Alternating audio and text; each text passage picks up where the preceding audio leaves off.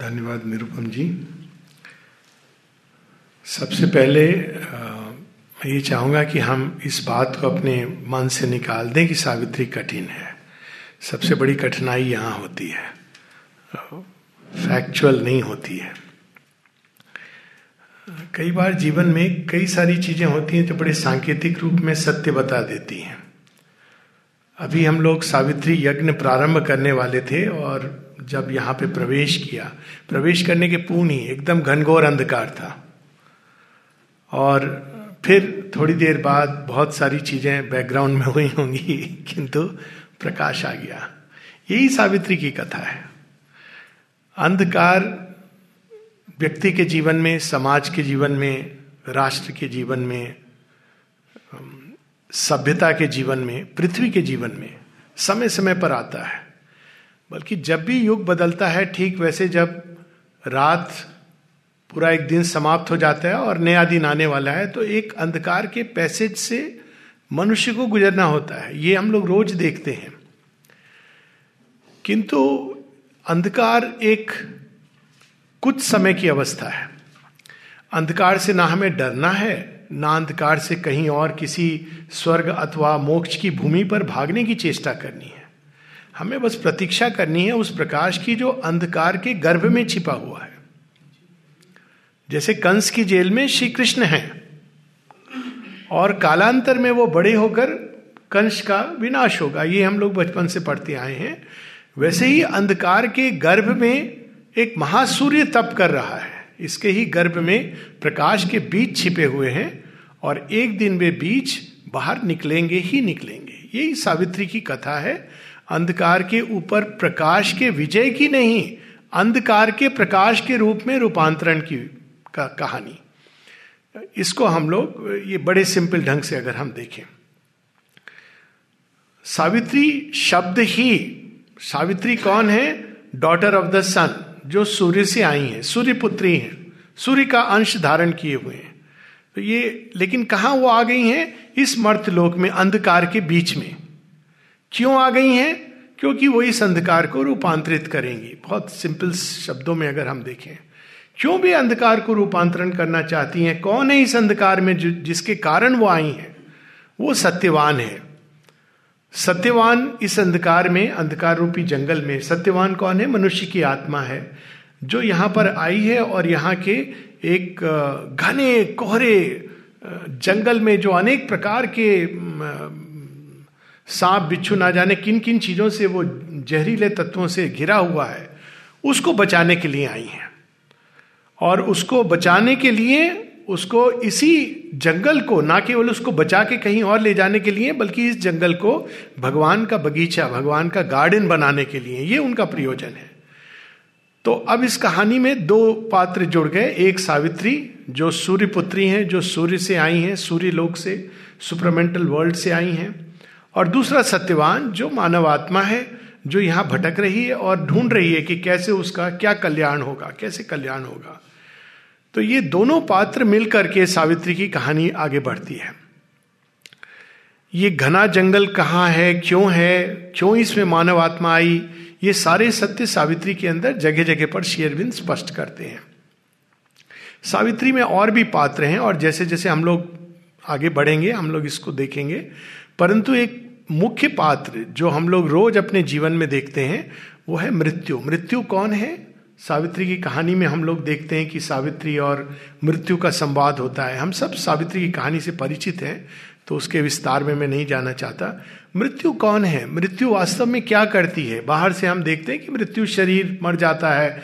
अब उसके आगे क्या होता है, नहीं होता है, कुछ लोग इस पर डिबेट करते हैं कि वास्तव में आत्मा है कि नहीं है इस पर रिसर्च करते हैं लोग। लेकिन एक चीज़ तो स्पष्ट है कि मृत्यु शरीर को तोड़ देती है, ये निश्चित रूप से है।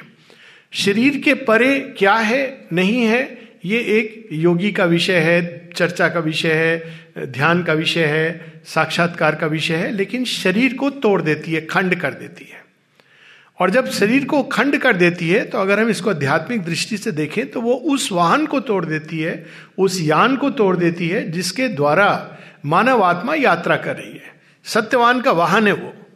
और हम सब का इसीलिए योग शरीर में किया जाता है। हालाँकि लोग कहते हैं, शरीर छोड़कर, संसार छोड़कर कहीं और चले जाओ, लेकिन देवताओं को भी अगर तप करना है, योग करना है और अपने सॉफ्टवेयर को अपग्रेड करना है तो उनको मानव शरीर में प्रवेश करना है। ये एक बहुत अद्भुत यान है। लेकिन ये यान, ये वाहन कुछ समय, कुछ दूर जाकर ये टूट जाता है। और तोड़ने वाला कौन है? वो है मृत्यु। अचित अंधकार उसके अंदर धीरे धीरे धीरे धरती पर हम श्वास लेते हैं तो पॉइजन को श्वास लेते हैं और धीरे धीरे पॉइजन यानी वो नहीं पॉल्यूशन बाहर का पॉल्यूशन तो है अंदर का पॉल्यूशन कामनाएँ भय सबसे अधिक ग्रीड इन सबको हम श्वास लेते लेते एक समय आता है जब शरीर का क्षय हो जाता है और यही सारे यमदूत हैं और शरीर का क्षय होता है और उसके बाद की या, यात्रा दोबारा देही को करनी पड़ती है नया शरीर धारण करके। तो समस्या होगी, इसमें प्रॉब्लम क्या है? ऐसा होने दो, चलने दो ऐसा। आत्मा तो अजर अमर है। समस्या यह है कि यदि शरीर इतना अपूर्ण रहेगा, इतना क्षयग्रस्त रहेगा, यदि वो रोग, शोक इनसे मुक्त नहीं होगा तो इस लोक में धरती के ऊपर कभी भी दिव्य जीवन स्थापित नहीं हो सकता, क्योंकि उसका जो माध्यम है, यही माध्यम है वाणी के माध्यम से हम लोग कम्युनिकेट करते हैं, हाथ पाँव के माध्यम से चलते हैं, सारी आँखों के माध्यम से बहुत सारा कुछ करते हैं। ये सारा ये एक माध्यम है और शेयरविंद एक जगह हम लोगों को स्मरण कराते हैं, शरीर माध्यम अपनी धर, खलु धर्म साधनम। धर्म का साधन है, ये अभिव्यक्त करने का साधन है। किसको अभिव्यक्त करने का साधन है? जो अंदर में भगवान बैठे हैं। लेकिन अभी जो ये साधन है, जो यंत्र है, बहुत अपूर्ण है, टूट जाता है। थोड़ा दूर चल के थक जाता है। विश्राम की आवश्यकता होती है। रोग इसके अंदर देह के अंदर प्रवेश कर जाते हैं। जरा होती है, मृत्यु होती है। और यदि ये यंत्र ही अपूर्ण है तो फिर धरती पर पूर्णता स्थापित नहीं हो सकती। अंदर हम सुदूर कहीं पूर्णता को पा सकते हैं। और इसको हम एक सिंपल उदाहरण ले लें, और इसीलिए शेयरविंद के योग में ये द्विविध श्रम की बात होती है कि एक संगीतज्ञ है, वो अपने अंदर जा जाकर के और कहीं हिमालय पर जाकर वो साक्षात शिव जी का दर्शन करे और ऐसे अद्भुत राग सीख ले जो धरती पर कभी व्यक्त नहीं हुए। मान लीजिए एक क्षण के लिए, और ये मान लेने वाली बात नहीं है शिव जी के संगीत से, लोगों ने संगीत सीखा है। अब वो जब धरती पर आएगा तो उसने एक अद्भुत ऐसा संगीत सीख लिया है जो धरती पर प्रकट ही नहीं है। अब वो जब देना चाहेगा तो उसको माध्यम चाहिए। किस माध्यम से देगा वाणी के माध्यम से देगा या यंत्र, कोई संगीत इंस्ट्रूमेंट के माध्यम से देगा। और यदि उसके इंस्ट्रूमेंट काम नहीं कर रहे हैं, यदि उसके, उसका गला बैठा हुआ है, छोटी सी चीज़ है तो वो क्या कहेगा? बड़ा सुंदर संगीत है। कहा है वो संगीत? कैलाश पर्वत पर है। कहा है कैलाश? बड़ी लंबी कठिन यात्रा है। वहाँ संगीत के जो परम गुरु हैं, साक्षात शिव नाद ब्रह्म जिनसे निकला है, उनसे मैंने संगीत सीखा है। हमें भी सिखाइए। चलिए माउंट कैलाश की यात्रा करिए। अब ये हम लोग करते आए हैं। किंतु यदि उसका यंत्र पूर्ण है, सक्षम है तो उसने जो शिव जी से प्राप्त किया है, या जो श्री कृष्ण की बांसुरी सुनी है, वो यहाँ पर उसी माध्यम से मनुष्य के सामने प्रकट कर सकता है, संसार पे प्रकट कर सकता है। इसी को दिव्य अभिव्यक्ति कहा गया है, जो दिव्यता हमारे अंदर है, जिसको योगियों ने खोजा, ऋषियों ने खोजा, चेतना के शिखर पर चढ़कर, उसको हम जीवन में इस शरीर के माध्यम से कैसे अभिव्यक्त करें? ये अर्थ है यहाँ पर मृत्यु से बचने का। मृत्यु से बचना केवल ये नहीं कि हम भयभीत हैं, हम मर जाएँगे, किसी तरह हमारे शरीर को बचा लो, ये इसका अर्थ नहीं है। इसका अर्थ ये है कि मृत्यु के पाश से शरीर के मुक्त होने का अर्थ है कि अब वो पूर्णता की रूप में, पूर्णता की ओर जा सकता है ताकि वो दिव्य की अभिव्यक्ति का साधन बन सके। तो यदि ये कहानी है तो प्रारंभ कहाँ से होगा? प्रारंभ होगा उस घने अंधकार से जिसमें सत्यवान अभी छिपा हुआ है, फंसा हुआ है। सावित्री भी एक कहानी है, इसको फिलॉसफी बहुत कुछ है, इसमें सत्य है, फिलॉसफी नहीं है, दर्शन नहीं, सत्य है, लेकिन एक कहानी के रूप में पढ़ें कि प्रारंभ कहाँ से सावित्री का हो रहा है? Book one canto one symbol dawn एक उषा जो आने वाली है। लेकिन उषा के पूर्व क्या होती है? वो महारात्रि, जिसमें हम सब समाये हुए हैं। देखिए, प्रारंभ भी होप से होता है। अक्सर लोग कहते हैं कि ये हो रहा है, वो हो रहा है। कोई ऐसी रात नहीं है जिसके बाद सुबह नहीं आती है। और यहाँ पर सावित्री का प्रारंभ उस महाअंधकार से हो रहा है। कौन सा महाअंधकार? जब एक पूरी सभ्यता पृथ्वी के ऊपर एक प्रलय आ गई है और पूरी सभ्यता, पूरी, पूरा पृथ्वी का जीवन एक महाअंधकार में चला गया है। और कैसा अंधकार कि ना केवल पार्थिव जगत के प्राणी, बल्कि अन्य अन्य लोकों में भी जो देवता हैं, जो अन्य प्राणी हैं, वे सब उस अंधकार के गर्भ में कहीं छिप गए हैं या बीज रूप में भगवान के अंदर समाहित हो गए इसलिए इसकी पहली लाइन है it was the hour before the gods awake. देवता भी नहीं जागे हैं। देवता नहीं जागने, हम लोग वैसे तो रोज ब्रह्म मुहूर्त की बात करते हैं, जब देवता भी नहीं जागे होते हैं, ऐसे भारतवर्ष में बहुत सारे ट्रेडिशन है, किंतु देवता भी नहीं जागे हैं, ये इसके ऊपर माता जी एक कहानी बताती हैं। कहानी यह है कि जब भगवान ने सृष्टि बनाने का संकल्प लिया तो उनके अंदर से चार रूप में, चार दिव्यताएँ डिवाइन बींग्स प्रकट हुए। कौन प्रकट होंगे? ये बहुत सिंपल है। भगवान सच्चिदानंद स्वरूप हैं। तो सत प्रकट हुआ। चित घन है। तो चित तपस प्रकट हुआ। चित यानी ज्ञान लाइट और चित का एक दूसरा साइड है फोर्स कॉन्शियसनेस और आनंद है तो आनंद प्रकट हुआ और ये चारों सृष्टि की रचना में लग गए लेकिन जैसे जैसे ये सृष्टि की रचना करने लगे तो ये अपने आप में एब्सल्यूट हैं। तो कहीं पर यह भाव आ गया कि मैं ही हूँ। देखिए, ये भाव हम लोगों को तो करता है तो विनाश का भाव है। वहाँ भी आ गया, मैं ही हूँ। और इसके पीछे भी एक प्रयोजन था। और उन्होंने सोचा, ये सारी शक्ति जिससे हम संसार बना रहे हैं, ये वास्तव में हमारी अपनी शक्ति है। और वहीं से वे शक्तियाँ गिरते गिरते गिरते, क्योंकि वो कट ऑफ़ हो गई अपने ओरिजिन से। जब हम अपने ओरिजिन से कट ऑफ़ होते हैं तो हमारी दुर्गति होती है। चाहे वो राष्ट्र का जीवन हो या मानवता का जीवन हो। माता जी से एक बार किसी ने पूछा कि how can humanity become one बहुत इसकी चर्चा होती है। तो माता जी ने कहा by becoming conscious of your origin क्योंकि ओरिजिन में यूनियन है। इसका कोई बाहरी तरीका नहीं है। तो वो कट ऑफ़ होती है और गिरती गिरती गिरती महाअंधकार में। वो बिल्कुल उसका ऑपोजिट हो जाता है। सत ट्रूथ बिकम्स फॉल्सुड असत जो प्रकाश है लाइट इट बिकम्स डार्कनेस जो फोर्स है, जो स्ट्रेंथ है भगवान की, वो एक वीकनेस के रूप में बन जाती है। जो आनंद है, वो सफरिंग बन जाता है। चेतना अचित बन जाती है। और इस प्रकार वहाँ से, उस महाअंधकार से सावित्री का प्रारंभ होता है। अब जब ये महाअंधकार की स्थिति होती है तो उसको काउंटर करने के लिए भगवान अपने अंदर से एक सेकेंड लाइन ऑफ़ क्रिएशन प्रकट करते हैं। जो लोग उस अंधकार में जाएँगे, काम करेंगे। ये हो रहा था ना, जब यहाँ अंधकार था तो फिर एक सेकेंड लाइन फ़ोन शुरू हो गए हम लोग आकर के अंधकार क्यों है? वो second line of creation are the gods तो पहले कौन आए? अंधकार की शक्तियाँ। फिर गॉड्स आए। उनका क्या काम है? यहाँ प्रकाश के लिए तैयारी करो। लेकिन जब गॉड्स उतरे इस अंधकार में तो उन्होंने कहा, इस महाअंधकार में तो हमारा अपना प्रकाश, हम ही एक दूसरे को देख नहीं पा रहे। तो हम कैसे यहाँ पर प्रकाश लाएँगे? कोई प्रकाश का सोर्स हमें चाहिए। तो वो जगन माता से प्रार्थना करते हैं। ये मनुष्य की सबसे बड़ी शक्ति है, जिसको वो सबसे अधिक भूले बैठा है। सब कुछ पर्सनल एफर्ट से। सावित्री भी हमको पर्सनल एफर्ट से समझनी है। हमको माँ से प्रार्थना करनी है, mother teach me mother make me understand तो प्रार्थना करते हैं कि, जगन माता, इस सृष्टि में महाअंधकार है, हमें आपने ये कार्य सौंपा है। ये अद्भुत कार्य है। किंतु हमें कोई ऐसी शक्ति चाहिए, जो इस अंधकार से गुजरते हुए भी थ्रू आउट हमारे साथ रहे और एक आश्वासन के रूप में रहे, एक आपके ही प्रतिनिधि के रूप में रहे और वो हमारा नेतृत्व करे, क्योंकि हमको नेतृत्व चाहिए, देवताओं को नेतृत्व चाहिए।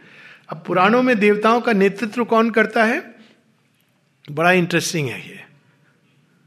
पुरानी कहानी हम लोगों ने पढ़ी होगी। हु इज़ द सेनापति ऑफ़ द गॉड्स कार्तिके।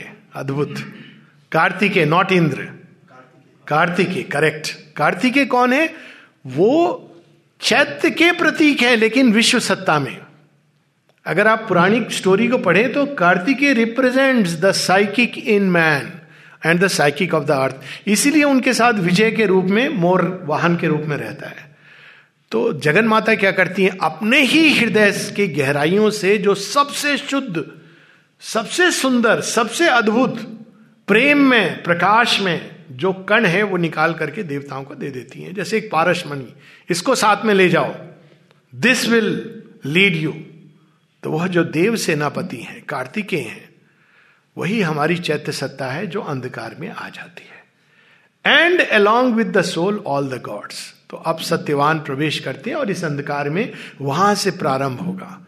और जहाँ सत्यवान है, वहाँ जगन माता आएँगी आएँगी। जब रामकृष्ण परमंश ने किसी किसी ने पूछा कि कैसे प्राप्त करें भगवान को? कहते, बछड़े को ले चलो, गाय पीछे पीछे चली आएगी।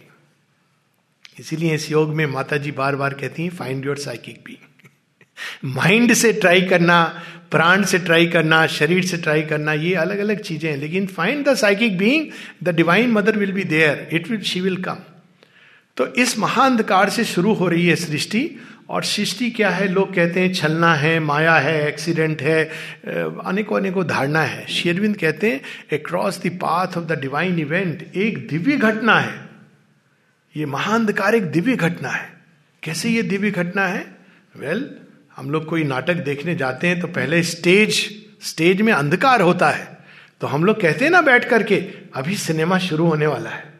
क्या सिनेमा है? अरे देखना अद्भुत है। रामायण शुरू होने वाली है महाभारत शुरू होने वाली है।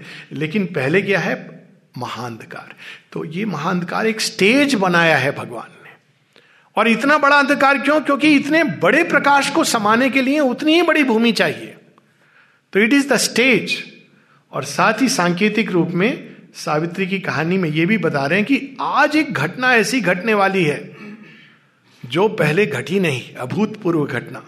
Across the path of the divine event तो ये डिवाइन इवेंट आज क्या होने वाला है? सत्यवान की मृत्यु होने वाली है। इस कैंटो के एंड में आता है। This was the day when Satyavan must die तो पहला कैंटो इंट्रोड्यूस कर रहा है हमको उस घटना के प्रति। अंधकार है, इसमें प्रकाश आएगा प्रकाश आएगा और सारा जीवन रूपांतरित हो जाएगा। लेकिन उस प्रकाश के आने के पहले कुछ और घटित होने वाला है, जो इस डिवाइन इवेंट का ही हिस्सा है। Across the path of the divine event the huge foreboding mind of night alone in her unlit temple of eternity lay stretched immobile upon silence marge एक ऐसा महाअंधकार रास्ते में बैठा हुआ है। ये क्यों खड़ा हो गया बीच में? कल्पना कीजिए रामायण में बिना रावण के कैसी रामायण रहेगी? आदि अधूरी। अक्सर लोग कहते हैं, अरे राम जी ने सीता का त्याग कर दिया। उस त्याग ने पहली बार, लोग भारत में आज कहते हैं कि नारी शक्ति विमेन एम्पावरमेंट पहली बार रामायण के द्वारा सीता, एक नारी के अंदर क्या शक्ति है यह प्रकट हुई। यदि सीता पहले रावण के पास नहीं जाती और उसके बाद फिर वन में नहीं जाती तो एक नारी के अंदर क्या अद्भुत शक्ति है, ये हम कैसे परिचित होते? तो ये जो अंधकार है, ये भी एक पर्पस सर्व करता है। ये हमारे अंदर शक्ति को पोषित करता है। So this is the across the path of the divine event कोई बैठा हुआ है, जो अपोनेंट है, जो अपोज करेगा, प्रकाश को आने नहीं देगा। लेकिन क्या कभी प्रकाश हारा है? प्रकाश कभी नहीं हारता। और उसका एक सिंपल कारण यह है कि प्रकाश एक ओरिजिनल ट्रूथ है। अंधकार एक उसकी छाया है। आप इसको मैथमेटिक्स में अगर हम समझें तो ज़ीरो के बाद कौन से नंबर होते हैं? Minus one, minus two, minus three. क्या माइनस वन का अपना कोई अस्तित्व है? नहीं। माइनस वन का अस्तित्व एक से है।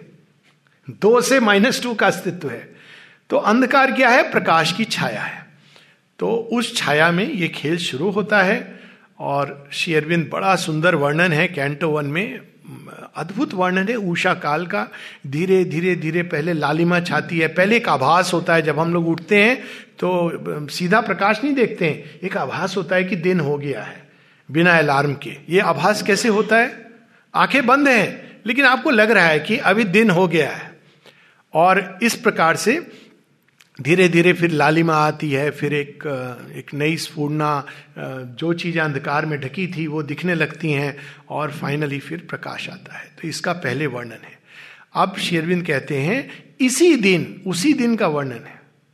उसी दिन फिर वो डिस्क्राइब करते हैं कि Savitri too awoke among the tribes जैसे उषा काल का आगमन हो रहा है, वैसे ही इस मानव अंधकार के बीच में उस दिन सावित्री भी उठती हैं। तो सावित्री भी उठती हैं, बहुत लोग उठते हैं, रोज उठते हैं। इसमें नई चीज़ क्या हो रही है? नई चीज़ ये हो रही है कि हम लोग रोज उठते हैं और फिर से अपने पुराने जीवन, पुराने ढर्रे पे चले जाते हैं। बड़ा सुंदर वर्णन है कि मनुष्य का जीवन एक एक, मैं पढ़ूँगा ये कुछ लाइन, क्योंकि यहाँ पे श्री अरविंद पहली बार इस पुस्तक की जो मुख्य पात्र हैं, उनसे हमको इंट्रोड्यूस कर रहे हैं। ये पेज सिक्स पर है। And Savitri too awoke among these tribes Savitri Jagan माता की कहानी है। और देखिए, भारतवर्ष में ये तीन प्रकार की के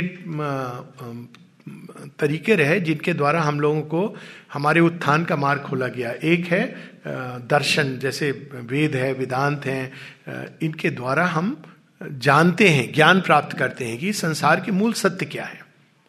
दूसरा है योग। प्रैक्टिस हम कैसे करें, जिससे हम वहाँ तक पहुँचे। और तीसरा है कथा। रामायण महाभारत। अधिकांश भारतीय वेद, वेदांत, उपनिषद, यहाँ तक कि गीता भी, उनको नाम के लिए जानते हैं कि हाँ हैं, बड़ी अद्भुत किताबें हैं। कुछ पंक्तियाँ उपनिषदों की गीता प्राय लोगों ने पढ़ी होती है कहीं ना कहीं। लेकिन रामायण महाभारत से सब परिचित है। गाँव गाँव में परिचित है। और इसका कारण यह है, देखिए, जिन ऋषियों ने, दोनों महान ऋषि थे, वाल्मीकि और व्यास, रामायण और महाभारत लिखी, अब वो क्यों आज तक चली? उसका एक कारण यह है कि रामायण में उन्होंने क्या किया? उन्होंने एक ऐसे सत्य को मूर्त रूप कर दिया। वेद वेदांत में वो एब्स्ट्रैक्ट हैं। वो पुरुष जो वहाँ पर हैं एब्स्ट्रैक्ट है, आपको एकदम कनेक्ट करना कठिन है, आप यू कैन एंजॉय इट लेकिन it's very difficult to connect with life उसी प्रकार से गीता में एक मार्ग है, लेकिन गीता में सबसे ज़्यादा हम कनेक्ट किनके साथ करते हैं? Shri Krishna not the whole philosophy so much और रामायण में क्या है? राम एक आदर्श दिव्यता कैसी होनी चाहिए? एक देव पुरुष धरती पर कैसा होना चाहिए? भगवान कैसे होते हैं? वो हम कनेक्ट करते हैं अपने अंदर और वो छवि जो अंकित हुई है, श्री राम की और श्रीमद भागवत गीता में श्रीमद भागवत पुराण में, श्री कृष्ण की। वो छवि कभी मिट नहीं सकती क्योंकि वो एक चित्र नहीं है। वो मनुष्य की गहराई में वो छवि उन्होंने अंकित कर दी है। यही प्रभाव सावित्री का है। कई लोग पूछते हैं, हमने माँ को देखा, नहीं देखा, श्री अरविंद को देखा, नहीं देखा। स्वामी शरणानंद थे, ब्लाइंड थे। किसी ने पूछा कि आप दर्शन के लिए क्यों जा रहे हैं श्री अरविंद के? तो उन्हें बड़ा सुंदर जवाब दिया, कहा कि आँखें होती भी तो हम कितना देख लेते। हम लोग तो आँख वाले अंधे हैं। देखते क्या देखते? बाहरी रूप देखते। लोगों ने लिखा है, श्री अरविंद के जीवन माता जी के जीवन, बाहर कई घटनाएँ। लेकिन वो अंदर उनका जीवन कैसा है? देखिए, कोई भी दो व्यक्तियों का, कहते हैं ना, अंतरंग मित्र केवल जानते हैं कि अंदर का जीवन कैसा है। बाहर का जीवन हमने पढ़ लिया, बहुत अच्छी बात है, प्रेरणादायक है, इसमें कोई दो राय नहीं। कई कहानियाँ हैं जो बड़ी इंस्पायर करती हैं, लेकिन वो अंदर में उनके कैसे भाव उठते थे, क्या अनुभव करते थे, ये तो कोई कैप्चर नहीं कर सकता। सावित्री में माता जी श्री अरविंद का वो इनर ट्रूथ है इनर लाइफ है, ये उनका जीवन परिचय है, अगर हम प्राप्त करना चाहें। और जब हम उनका इतना अंतरंग होकर जीवन परिचय प्राप्त करते हैं तो स्वाभाविक है कि हम उनकी चेतना के संपर्क में आते हैं। होता है ना, जब हम किसी को कहते हैं कि वो हमारा बड़ा क्लोज है, क्लोज का क्या मतलब हुआ? ये मतलब केवल नहीं हुआ कि हमने फ़ोन किया, वो हमारा काम कर देगा। क्लोज का मतलब है कि हम उसके सब कुछ जानते हैं उसके अंदर के व्यक्तित्व के बारे में। और जब हम इस व्यक्तित्व के बारे में जानते हैं, हम वैसे वैसे उनके साथ एक होने लगते हैं। तो सावित्री एक माध्यम है, जिसके द्वारा हम माँ की चेतना के संपर्क में आते हैं, श्री अरविंद की चेतना के संपर्क में आते हैं। विशेषता माँ की चेतना, क्योंकि ये श्री माँ की कहानी सावित्री नाम ही उन्होंने दिया है। और जब हम उनकी चेतना के संपर्क में आते हैं जैसे जैसे हम सावित्री पढ़ते हैं तो माँ का वह रूप हमारे अंदर, जो उनका सूक्ष्म रूप है, वो हमारे अंदर एक वैसी ही छवि की तरह अंकित होने लगता है, जैसे रामायण पढ़ने के बाद राम का। कोई अगर पूछे कि राम कैसे दिखते थे, ये इंपॉर्टेंट नहीं है। जिसने भी रामायण पढ़ी है, उसके अंदर एक छवि है। अब वो अलग अलग ढंग से उसको डिस्क्राइब करेंगे, लेकिन वो छवि अंकित है जो काल खंड प्रलय नहीं मिटा सकती है। That is the beauty of this creation तो उसी प्रकार से सावित्री के द्वारा हम श्री माँ का दर्शन करते हैं। और वहीं से सावित्री प्रारंभ हो रही है। And Savitri too awoke among these tribes अब देखिए, जगन माता उठ रही हैं। तो हम सब उठते हैं। लेकिन अंतर देखिए, ये उस दिन की बात है जिस दिन सत्यवान की मृत्यु होने वाली है। तो सावित्री वहाँ से शुरू हो रही है। And Savitri too awoke among these tribes that hasten to join the brilliant summoner chant. अब यहाँ कई जगहों पर श्री अरविंद ने अद्भुत अद्भुत नाम दिए हैं। जैसे सूर्य के बारे में हम लोग देखिए, आदित्य हृदय हम पढ़िए तो कितने अधिक नाम है सूर्य के। यहाँ श्री अरविंद ने सूर्य को एक नया नाम दिया है। ये आपको मिलेगा नहीं। और सावित्री में कई ऐसी चीज़ें ब्रिलियंट समनर। वो प्रकाश में ब्रिलियंट, ल्यूमिनस, समनर जो बुला रहा है। सूर्य इतना जीवंत है, केवल प्रकाश और ऊर्जा का स्रोत नहीं है, हमको पुकार रहा है। दैट ब्रिलियंट समनर चैंट केवल पुकार नहीं रहा है। जब सूर्य उठता है तो हवाएँ फ्लो करने लगती है, एक चैंट पूरे वातावरण में मानो एक गूंज है। लेकिन जब हम लोग उठते हैं, सूर्य की चैंट को सुनकर, ये देखिए सुबह सुबह भगवान मंत्र प्रारंभ करते हैं अपने यूनिवर्सल रिकॉर्डर में। And lured by the beauty of the apparent ways acclaimed their portion of ephemeral joy ये हम है। हम लोग उठते तो हैं, सूर्य ने पुकारा है ब्रिलियंट समनर चैंट लेकिन हम उठ के किस रास्ते पे चलने लगते हैं? Lured by the beauty of the apparent ways असली मार्ग नहीं है वो एपेरेंट वेज हमको लगता है कि ये हमारा मार्ग है, ये हमारा लक्ष्य है, इधर हमको जाना है, उधर जाना है। ये लक्ष्य है ही नहीं। अपेरेंट वेज लेकिन हम उधर क्यों चलने लगते हैं? पेज नंबर छह पर है हम। क्योंकि हमको, हम ल्योड अरे, बड़ा सुंदर दिख रहा है। मार्ग तो ये चुनना चाहिए। एक माता जी की कहानी है पाथ ऑफ़ लेटर ऑन पढ़ी किसी ने? बड़ी अद्भुत कहानी है। वो माता जी ने पंद्रह साल की जब बालिका थी, तब लिखी थी। तो उसे बताती कि एक मनुष्य है, उसके सामने दो रास्ते हैं। एक रास्ता है जो बड़ा सुंदर दिख रहा है। और एक है जो ठीक ठीक है। तो कहता है मैं कहाँ जाऊँ? तो फिर कहता है ये बड़ा अच्छा दिख रहा है इसी में चलते हैं। तो चलने लगता है तो कोई उसको अंदर कहता है इस, इस रास्ते को मत ले। श्रेयस प्रेयस की जो कहानी है ना कठोपनिषद में बड़े सुंदर ढंग से माने उसको चित्रित किया है। उस पे जा। नहीं नहीं अभी तो मज़ा आ रहा है और आगे बढ़ता है। धीरे धीरे वो फूल झड़ने लगते हैं मुरझाने लगते हैं। कहता है देखो तुमने शायद गलती की है इस रस्ते पर आकर। नहीं, अभी तो मज़ा आ रहा है। अभी थोड़ा और सुस्ताले पास में झरना दिख रहा है, इसका पानी मीठा होगा। बढ़ता जाता है, बढ़ता जाता है धीरे धीरे वो रास्ता एकदम सुनसान में बदल जाता है। और अंत में वो देखता है कि मैं कहाँ आ गया इस रास्ते के पीछे चलते चलते शायद वही रास्ता बेहतर था, लेकिन तब तक बहुत देर हो चुकी है। रात होने को आई है, साँझ ढल चुकी है। इसे वेरी उस स्टोरी को पढ़ के आदमी अंदर तक काँप जाता है कि सच में कहीं हम beauty of the apparent ways की तरफ़ तो नहीं जा रहे एक साधारण मनुष्य, अब देखिए, शेरविंद ये नहीं कह कह रहे मोह माया, ये हम लोग सुनते सुनते पक गए एक तरह से। लुक एट इट हाउ शेयरविंद is saying lured by the beauty of the apparent ways और acclaimed their portion of ephemeral joy भैया, हमको भी थोड़ी खुशी दे दो। कहाँ मिलेगी? वो होटल है, वहाँ बहुत अच्छी खुशी मिलती है। नहीं, थोड़ी और चाहिए। उस व्यक्ति से मिलो, तुम्हारा काम करवा देगा, वहाँ भी थोड़ी खुशी मिलती है। ये तुम्हें जॉब दिलवा देगा, यहाँ भी थोड़ी खुशी मिलती है। इस रिश्तेदार से मिल लो, वहाँ भी थोड़ी खुशी मिलती है। Lured by the beauty of the apparent ways acclaimed their portion of ephemeral joy मतलब राजा की संतान है हम। राज राजेश्वरी की, लेकिन एक भिकारी की तरह जगह जगह जा रहे हैं भैया हमें थोड़ा कुछ दे दो, थोड़ा कुछ दे दो। अब देखिए कितनी सुंदर लाइन है ये। लेकिन सावित्री सावित्री जब उठती हैं तो उनके अंदर कुछ और घटित होता है। और यहाँ पर जब वो उठती हैं, बड़ा लंबा पैसेज है, बहुत सुंदर है। इसके मैं अंत में आ रहा हूँ। जब वो उठती हैं तो स्मरण करती हैं कि मैं यहाँ क्यों आई हूँ। और वो देखती हैं एक और पृथ्वी की आत्मा, अर्थ। दूसरी ओर डूम, वो प्रलय, वो विनाशकारी शक्तियाँ जो पृथ्वी को ग्रसने के लिए तैयार है। और तीसरी ओर उनके हृदय में वो शक्ति जो वो लेकर आई है। लव, ये तीनों प्रकट होते हैं। आज उनको युद्ध लड़ना है, एक निर्णायक युद्ध। ये अंतर होता है एक साधारण और एक असाधारण में। काम वो भी वही करेंगे, उठ करके सारे बाहरी काम होंगे, लेकिन उनके अंदर जो घटित हो रहा है, वो इंपॉर्टेंट है।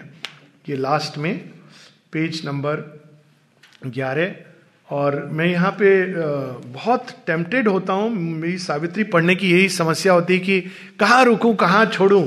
लेकिन समय की सीमा के कारण we are just just to have a व्यंग अवलोकन। तो पेज कौन सा पेज है? नौ। पेज नौ पे हैं हम। All came back to her earth and love and doom the ancient disputants and circled her सारी सृष्टि में यही हो रहा है लव और डूम का युद्ध हो रहा है। अब ये लव और डेथ का जो सावित्री में ये दोनों कैसे ओपोनेंट हो गए, हम लोगों ने तो सुना था, जीवन और मृत्यु ऑपोजिट्स होते हैं। जीवन और मृत्यु तो एक ही सत्य के दो भाग हैं। या हम ये कहें कि जीवन एक सत्य है जिसमें मृत्यु का एक घर है, जिसके थ्रू जीवन बार बार गुजरता है। इतना ही है। लेकिन प्रेम मृत्यु तोड़ती है इस भौतिक शरीर को और भौतिक जगत में वो दिव्यता को स्थापित नहीं होने देती। सारा प्रयास करती है। आप देखिए, आप बड़े उत्साह से मेडिटेशन करना है, बैठे और घुटने में दर्द शुरू हो जाए। प्रैक्टिकल चीज़ है ना? या आपको तेज भूख लगने लगे। अब मैं उनकी बात नहीं कर रहा हूँ जो अभ्यस्त हैं, वो हर अवस्था में कर सकते हैं। साधो, सहज, समाधि, भली, उनकी बात नहीं। लेकिन एक साधारण यही समस्या होती है ना कि आप भौतिक जगत में कैसे करेंगे? इतनी सारी समस्याओं ने घेरा हुआ है। तो वो मृत्यु कहती है, भौतिक जगत मेरे कब्जे में है। इसीलिए आप देखेंगे सारे पुराणों में, ये जितने राक्षस असुर हैं, धरती को डुबो देंगे, धरती पर भार बढ़ा देंगे। उनको पता है, अगर धरती पर स्थापित हो गई दिव्यता तो फिर it is the final victory तो स्थापित नहीं होने देंगे। भगवान आएँगे, उस रूप में जो बींग है, अंधकार में, उसको हटा के चले जाते हैं। लेकिन फिर वो दूसरा रूप धारण करके आते हैं। तो it is an ancient story ये नई स्टोरी नहीं है।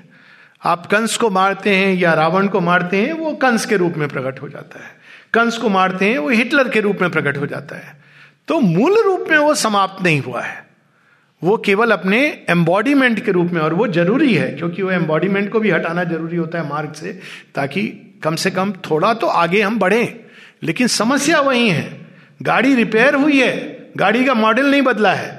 ये दस किलोमीटर जाके फिर प्रॉब्लम करेगी। तो ये इस प्रकार से अर्थ एंड डूम बीच में लव लव क्या करती है? लव वो शक्ति जो जोड़ती है। प्रेम का काम ही है जोड़ना। एटम्स के अंदर इलेक्ट्रॉन प्रोटॉन को जोड़ देती है। नहीं तो ये संसार कैसे बनता? जड़ तत्व की रचना कैसे होती? पेड़ पौधे के अंदर प्रेम सूर्य के साथ जोड़ता है। कैसे? उनके अंदर एक अभीपसा जागती है, प्रकाश की प्रतीक्षा करते हैं। आप देखिए, शाम को अगर हम लोग बैठे पेड़ों के पास में, ऐसा लगता है वो बेचारे प्रतीक्षारत हैं। कब आएगा सूर्य? कब आएगा? और सुबह जब देखेंगे तो मुस्कुराने लगते हैं, खिले होते हैं। ये केवल एक भाव नहीं है, सब्जेक्टिव भाव। इट इज़ ए रियलिटी उनके अंदर एक स्फूर्णा, एक कोपल फूट पड़ेगी। They are happy about the sun मनुष्यों के बीच में प्रेम उनको जोड़ता है। और मनुष्य की आत्मा में प्रेम हमें भगवान के साथ जोड़ता है। इट इज़ द अल्टीमेट तो प्रेम ही वो शक्ति है जो धरती पर ठीक मृत्यु की तरह ओरिजिनल टाइम से कार्यरत है। प्रेम जोड़ रहा है, मृत्यु तोड़ रही है। एंशियंट डिस्प्यूटेंट्स एंड सर्किल्डर और कि अब आप प्लीज़ हमारे समस्या का समाधान कर दो। यानी सुप्रीम कोर्ट में पहुँच गया ये मामला, चला जा रहा है। अब वहाँ जज कौन बैठा है? सावित्री जज नहीं है। सावित्री ने तो मृत्यु को धारण किया है। जज कौन बैठा है? इनकॉन्शियंट बैठ गया है रूप धर के। कहता है, मैं डिसाइड करूँगा कि प्रेम की विजय होगी या डोम की विजय होगी। ये भी इसका वर्णन है नेक्स्ट पेज पर। एंड सावित्री उठकर फिर से उस प्रयास को, जो युग युगांतर से चल रहा है, यानी सावित्री ये एक एक और एक सावित्री सत्यवान की कहानी है, दूसरी ओर ये वो कहानी है जो हमारे जीवन में इस पृथ्वी के जीवन में कालांतर से घटित होती जा रही है। और इनके संकेत हम लोग सब देखते हैं। देखिए, एक और लोग कहते हैं, आप एक साधारण कहीं गाँव किसी से पूछेंगे, भैया, जीवन का अल्टीमेट ट्रूथ क्या है? कहेगा, भैया अल्टीमेटली तो मरघट ही सत्य है हम लोगों के जीवन का। लेकिन जब मरघट जा रहे होते हैं तो हम क्या कहते हैं? राम नाम सत्य है, राम नाम सत्य है। कैसी अद्भुत बात है कि एक और सत्य यह है जो हमें दिखता है। हम सबका अंत दो गज ज़मीन के नीचे या स्वाहा। दूसरी ओर एक ऐसा सत्य है जो दिख नहीं रहा है, लेकिन अंदर कहीं हमारे स्मृति में अंकित है। राम नाम सत्य है, राम नाम सत्य है। ये तो टूटेगा, लेकिन वो एक सत्य है। वो चाहे अभी दिख नहीं रहा है, अभी स्थापित नहीं हुआ, जड़ तत्व में नहीं उतरा है। तो ये सावित्री का, और जब वो उठती हैं, हम लोग इस कैंटो टू के, ये कैंटो वन और कैंटो टू जुड़े हुए हैं। कैंटो वन में सावित्री जागती हैं, उस दिन, जिस दिन ये निर्णायक घटना होने वाली है, सत्यवान की मृत्यु होने वाली है। और जब वो उठती हैं तो उनके अंदर क्या भाव जागता है? ये हमने पढ़ा कैंटो वन के एंड में द एंशंट डिस्प्यूटेंट्स एंसर किल्डर तो ये हम एक क्षण के लिए पेज 21 कैंटो टू का अंत है। हम लोग कैंटो टू की कुछ पंक्तियाँ और पढ़ेंगे, लेकिन अंत में। The great world mother now in her arose page number ग्यारह। हम लोग भी उठते हैं, लेकिन कौन उठता है हमारे अंदर? ईगो सेल्फ कौन उठता है हमारे अंदर? हमारा सरनेम. कौन उठता है हमारे अंदर? हमारी एक छोटी मोटी रोज की पहचान. सावित्री जब उठती हैं the great world mother in her arose a living choice reversed fate's cold dead turn और वो क्यों उठी हैं? सत्यवान की आज मृत्यु है और सावित्री ये प्रण लेके उठी हैं। सावित्री ने ये अपने आप को, ये मिशन है उनका। आज मैं मृत्यु से सत्यवान को छुड़ाने वाली हूँ। लिविंग चॉइस और अगेंस्ट में कौन खड़ा है? पूरा भाग्य विधाता। अब देखिए, सावित्री कितनी अद्भुत कहानी है। हम लोगों ने, न जाने कहा एक मानसिकता आ गई भारतवर्ष के अंदर। कि भैया भाग्य है भाग्य से तुम कैसे लड़ सकते हो? भाग्य को तो बस स्वीकार करना होता है ना ये मानसिकता हमारे अंदर कहीं आ गई। और इसके बड़े विचित्र विभत्स रूप भी होते हैं। आपके जीवन में किसी को हार्ट अटैक हो गया आ, मैंने देखे ऐसे लोग जी भाग्य है। ये एक बेचारा वो हार्ट अटैक से मर रहा है आपने जाके उसको और प्रॉब्लम में डाल दिया तूने ही कोई दुष्कर्म किए थे। किसी ट्रक ड्राइवर से चोट लग गई ये दोनों रियल इंस्टेंस बता रहा हूँ आपको। जहाँ किसी ने भाग्य कहा और मुझे बड़ा विचित्र लगा। ट्रक ड्राइवर ने किसी को चोट लग गई फ्रैक्चर हो गया। भैया, भाग्य है ट्रक ड्राइवर से तुम्हारा कुछ लेन देन रहा होगा। मतलब वो स्कॉट फ्री चला गया।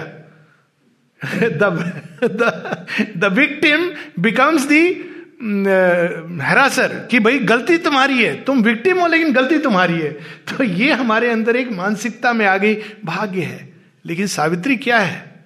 भाग्य है, लेकिन भाग्य से बढ़कर मनुष्य के अंदर एक शक्ति है जो भाग्य को बदल सकती है। आई थिंक इतना भी एक सूत्र अगर हम सावित्री का पकड़ लें कि द सोल इन कल इसकी जो बात हो रही थी the soul in man is greater than his fate मन, प्राण और शरीर के पास वो शक्ति नहीं है। लेकिन आत्मा के पास वो शक्ति है, अभी भी वो उसको धारण करती है कि वो अपने भाग्य को बदल सके।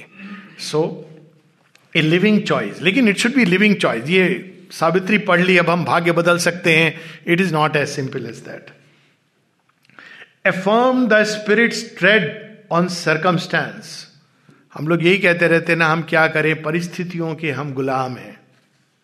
हम परिस्थितियों के गुलाम नहीं है, हमारी, हम हमारी मानसिकता के गुलाम हैं। हमें तो ये कहना चाहिए, अगर परिस्थितियाँ कठिन है तो मैं अपने अंदर उस कठिनाई से भी आगे जो शक्ति उसको प्रकट करूँगा। जब किसी ने शेयरविंद से पूछा कि बहुत कठिनाई है मेरे परसिस्ट करती जा रही है, एक के बाद एक प्रॉब्लम आती जा रही है तो शेयरविंद कहते हैं be more persistent than the difficulties कठिनाई परसिस्ट कर रही है तो तुम उससे भी ज़्यादा परसिस्टेंट बनो।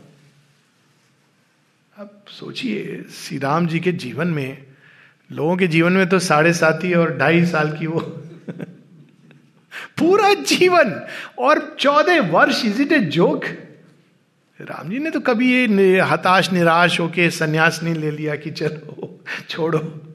ये जीवन ऐसे ही है। ये हमारे आदर्श हैं। वो तो लास्ट मिनट भी दो महीना बचा है एक साल बचा है, और जब माता सीता का हरण होता है तो अल्टीमेटली उन्होंने सब खो दिया। पर वो कहते, नहीं, धर्म ये है कि मैं युद्ध करूँ और माता सीता को वापस लाऊं। दिस ये हमारा भारतवर्ष है, ये हमारी मानसिकता होनी चाहिए। कहाँ से हम लोग भाग्य के अधीन? सरकमस्टांसेस क्यों कठिन होते हैं? ये भी भाग्य की पुस्तक में है, ताकि हम उन पर विजय प्राप्त करने योग्य अपने अंदर शक्ति को जागृत कर सके। Pressed back the senseless dire revolving wheel and stopped the mute march of necessity flaming warrior from the eternal peaks अब यहां चार पंक्तियों में फिर से सावित्री का परिचय दे रहे हैं सावित्री कौन है a flaming warrior from the eternal peaks empowered to force the door denied and closed, smote from death's visage its dumb absolute and burst the bounds of consciousness and time.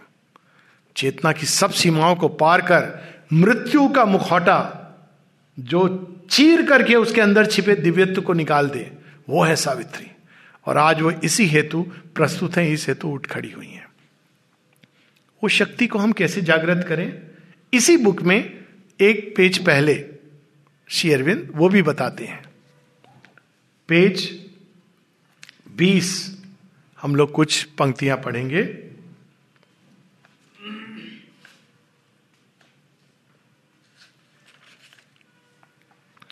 जीवन में बहुत कुछ होता है तो शेयरविंद उसको बता रहे हैं इस प्रकार से। A heart stood in the way of the driving wheels कर्म चक्र, जीवन चक्र, जो भी कहें, जिसमें मनुष्य फंसा हुआ है। अचानक उसके अंदर एक हृदय खड़ा होता है कि नहीं? अब यहाँ शेरविंद हृदय की बात कर रहे हैं माइंड की नहीं। क्या हम लोग हृदय में ये भाव नहीं आता कि जीवन ऐसा क्यों है? माइंड डिबेट करेगा डिस्कस करेगा, उसका उत्तर दे देगा for and against but the heart revolt against all that is dark अगली जीवन ऐसा नहीं होना चाहिए। ए हार्ट स्टूड लेकिन हम लोगों का हार्ट क्यों नहीं स्टैंड करता है? हम लोगों का हार्ट हार्ट बहुत जल्दी गिव अप कर देता है। होना नहीं चाहिए, पर क्या करें, यही है, शायद यही भगवान की मर्ज़ी है। बेचारे भगवान तो जितने दुनिया में दुष्कर्म है हम लोगों ने भगवान के ऊपर डाले हुए हैं, भगवान की मर्ज़ी है। बट ए हार्ट स्टूड नहीं, ये नहीं हो सकता, ये नहीं होना चाहिए। ऐसे हमारे तपस्वी थे यह आर्य भूमि, जहाँ लोग चैलेंज करते थे, मृत्यु को चैलेंज करते थे, अंधकार को चैलेंज करते थे। सोचिए, अगर राम जी ने कहा होता कि अब जानकी का हरण हो गया भगवान की मर्ज़ी होगी। अब इसको स्वीकार कर लेनी अच्छा है।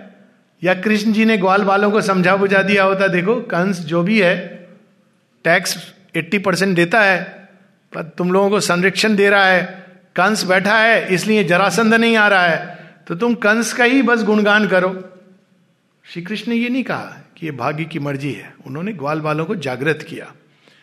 तो सरकमस्टांसेस हमारे जीवन में शक्ति को जागृत करने के लिए आते हैं। वो कोई दंड नहीं है, कोई डराने के लिए नहीं आए हैं। वो हमारे अंदर इस शक्ति को जागृत करने तो कैसे हम जागृत करें? It star convention met the flame of a soul वो शक्ति हमारे अंदर है और उसका नाम है, वही हमारी अंतरात्मा है। स्टार्क कन्वेंशन ऐसा ही होगा। जो जन्मा है उसकी मृत्यु होगी। बुढ़ापा आएगा, रोग होगा, शोक होगा फ्लेम ऑफ़ ए सोल तो कहेंगे, अभी तक नहीं हुआ नहीं हुआ, लेकिन यदि मेरे हृदय में प्यास है तो एक दिन होगा। ये अभिप्सा होनी चाहिए, श्री अरविंद के जो डिवोटीज और डिसाइपल्स हैं, जो आज तक नहीं हुआ, वो कल होगा, आज होगा, कौन जाने, इसी क्षण होगा। तो उस शक्ति को जागृत करना इंपॉर्टेंट है। A magic leverage suddenly is caught that moves the veiled ineffable's timeless will जब हम इस भाव से जीवन को फेस करते हैं, जब हमारा हृदय खड़ा रहता है, स्थिर होकर, भागता नहीं है, डरता नहीं है, कांपता नहीं है, क्योंकि उसके अंदर जो अभिप्सा है, उसको लेके खड़ा हो जाता है। अभी एक फ़िल्म आई है तानाजी आई डोंट नो देखिए कि नहीं देखिए सब कुछ अगेंस्ट है। लेकिन वो एक श्री अरविंद ने इमोटलाइज किया है इस पूरे एपिसोड को इन बाजी प्रभु। तो वो एक हिस्टोरिकल पार्ट को अगर हम छोड़ दें, लेकिन वो एक व्यक्ति शिवाजी को हम जीवन को देखें, खड़े हो जाते हैं। मुगल साम्राज्य है, नहीं I will stand against it heart stand डरता नहीं है, भयभीत नहीं होता है, प्रयास करता है। It giant working pause before a mind जो गिव अप नहीं करता है। Star convention met the flame of a soul जब इस भाव से हम जीवन को फेस करते हैं then suddenly a magic leverage is caught और वो मैजिक लिवरेज क्या करता है? A prayer a master act a king idea पहले तो इस मैजिक लिवर से एक द्वार खुल जाता है। Ineffable timeless will a prayer a master act a king idea can link man strength to transcendence force then miracle is made a common rule तो ये सावित्री परिचित है इससे, और उस दिन जब वो उठी हैं तो वो ट्रांसजेंडेंट का द्वार खोलने के लिए उठी हैं। वो अपनी पुकार केवल मृत्यु को नहीं करने वाली है। वो तो उनको पता है, वो रेजिस्ट करेगा, और उतना काफ़ी भी नहीं है। वो तो साक्षात जो विधान लिखते हैं, विश्व चेतना के परे जो ट्रांसजेंडेंट हैं, उनका द्वार खोलकर धरती पर एक नया सत्य प्रकट करने के लिए आई है। तो ये है सावित्री और बुक, यही हमारी समस्या है, यही हमारी इशू है। इशू क्या है? हम जीवन के, परिस्थितियों के, प्रकृति के दास हैं या हम इसके स्वामी हैं। यदि हम दास मान के चलेंगे तो हमें, हम एक जेल की तरह, एक प्रिजनर की तरह जीवन जिएँगे। और इस जेल में थोड़ा बहुत रोटी मिल जाएगी दाल रोटी मिल जाएगी। कई बार लोगों से आप पूछो ना कैसा चल रहा है? बोलते हैं जी दाल रोटी चल रही है गुजारा हो रहा है। ये कोई जीवन है दाल रोटी चल रही है गुजारा हो रहा है। मनुष्य इसके लिए बन, बना है। जेल में रह रहे हैं ये बोलते नहीं। किसकी जेल? हमारे विचारों की जेल सीमाओं की जेल हमारे भावनाओं की जेल हमारी असक्षमता की जेल हमारे संकल्प की जेल जो बड़े सीमित है। दुर्गा स्त्रोत में शेरविंद क्या कहते हैं? हे, माता दुर्गे, हमें महत प्रयासी बना, महत संकल्पी बना। तो इस जेल को हम स्वीकार करके, यहाँ वर्णन है इसका, a jail is this immense material world. ये एक बहुत बड़ी जेल है। पूरा मेटीरियल वर्ल्ड, आप मंगल ग्रह चले जाइए, गैलेक्सीज में चले जाइए, हैं आप मेटीरियल वर्ल्ड की जेल के अंदर? मेटीरियल यूनिवर्स के परे क्या है? नहीं मालूम है। A jail is this immense material world, at every step there stand a stone eyed law. हम नहीं जाने देंगे। वो बैठे प्रिजनर आप, जेल के अंदर ताला बंद है। चाबी वैसे हमारे पास है पॉकेट में। वो मालूम है जेलर को ये कभी निकल, अपनी देखेगा नहीं। इस चाबी उसके पास है। और इस प्रकार से हम लोग जीवन जी रहे हैं। जैसे एक तोता होता है ना प्रिजन के अंदर, अपने पिंजड़े के अंदर सॉरी उसको ताला लगाने की ज़रूरत नहीं होती है। आप बस दरवाज़ा बंद कर दीजिए। उसको इतना भी नहीं मालूम है कि अगर वो अपनी चोंच का उपयोग करे तो खोल के उड़ सकता है। आप लगा दीजिए, वो नहीं उड़ेगा। वो बस उसने स्वीकार कर लिया कि यही मेरी परिस्थिति है। तो यहाँ पर इशू क्या है? क्या हम सदैव परिस्थितियों के सरकमस्टेंस के, अंधकार के दास रहेंगे कंप्लेन करते रहेंगे, चाहे अपने भाग्य को कोसें या भगवान को कोसें या अपने प्रधानमंत्री जी को कोसे किसी किसी को कोसते रहना यह हम लोगों का स्वभाव बन गया है, चरित्र बन गया है। या हम कहें, नहीं, ये परिस्थितियाँ बदलनी चाहिए और वो शक्ति हमारे अंदर है। सावित्री इस सत्य से परिचित है कि इसके लिए हमको कहीं बाहर से किसी शक्ति को नहीं लाना है। हमारे ही अंदर वो शक्ति है जो संसार को जो सृष्टि को, जो मनुष्यता को, हमारे जीवन को, राष्ट्र को बदल सकती है, उस शक्ति को जगाना यही सावित्री का कार्य है। यही इशू है मूल रूप में। सदैव दास बने रहना या स्वामी बनना। यहाँ पर इशू कैंटो, ये दो कैंटो समाप्त होते हैं। एक छोटी सी पटकथा के साथ हम लोग रुकेंगे एक ब्रेक के लिए। अब देखिए, बुक वन में ये कैंटो वन, कैंटो टू, इसमें शेयरविंद हम लोगों को सावित्री के मूल कथा से परिचित कर देते हैं। इसीलिए दोनों आवश्यक है। सावित्री से परिचय हो जाता है, कहानी क्या इससे परिचय हो जाता है। बुक वन, कैंटो वन में उन्होंने एक ये दिन है, जिस दिन सत्यवान की मृत्यु होने वाली है। और बुक वन, कैंटो टू में, ठीक है, मृत्यु तो रोज होती है, इसमें समस्या क्या है? समस्या यह है कि सावित्री स्वीकार नहीं कर रही है इस भाग्य को। वो भाग्य से लड़ने आई है। और हमें भी मार्ग दिखलाएँगी कि हमें भाग्य से, परिस्थितियों से कैसे जूझना चाहिए। इसलिए नहीं कि हम परिस्थितियों से डर गए हैं। इसलिए क्योंकि मनुष्य का जन्म ही हुआ है भाग्य पर स्वामित्व स्थापित करने के लिए। जन्म इसीलिए हुआ, इसीलिए भाग्य अपोज करता है। वो कहता है, ललकारता है। ललकारता है क्यों? तुम्हारे पास कितनी शक्ति और सामर्थ्य है। देखिए, एक बड़ी इंटरेस्टिंग वो है, ट्रोजन वार की। ट्रोजन वार में एक सीन है जहाँ एचलिस पेरिस को ललकारता है। बाहर अगर तू सचमुच में योद्धा है तो मुझसे लड़।